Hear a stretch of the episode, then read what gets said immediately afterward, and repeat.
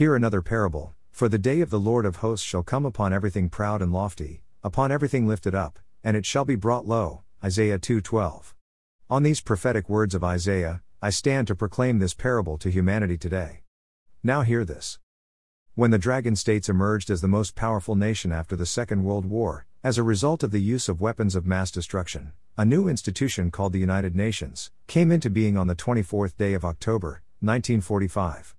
And many nations who refused to fear God and uphold His words placed their trust in that carnal institution, which became headquartered in the Dragon States, the nation that annihilated several human beings in August 1945 during the war, through her use of nuclear weapons against Japan. She did that in flagrant violation of the advanced law of Jesus Christ that is boldly recorded in the Holy Bible. Put your sword in its place, for all who take the sword will perish by the sword. Matthew 26:52. In other words, Jesus Christ, God Almighty, when he officiated as the Son, completely banned the use of any form of dangerous weapons during combat. Back to the United States and her evils. When she became the unquestionable giant that is ruling over the world after the Second World War, her leaders, past and present, became proud and swollen headed, vehemently walking against the Word of God.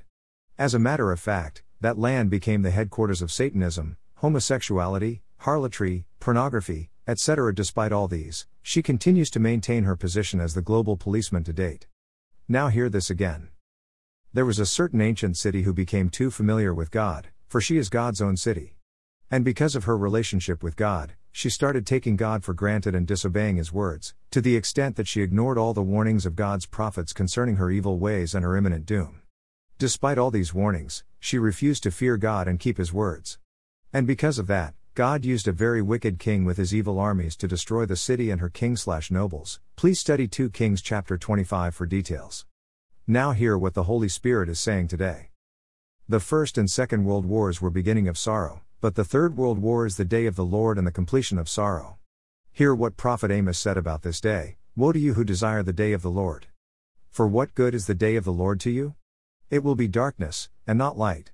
It will be as though a man fled from a lion, and a bear met him.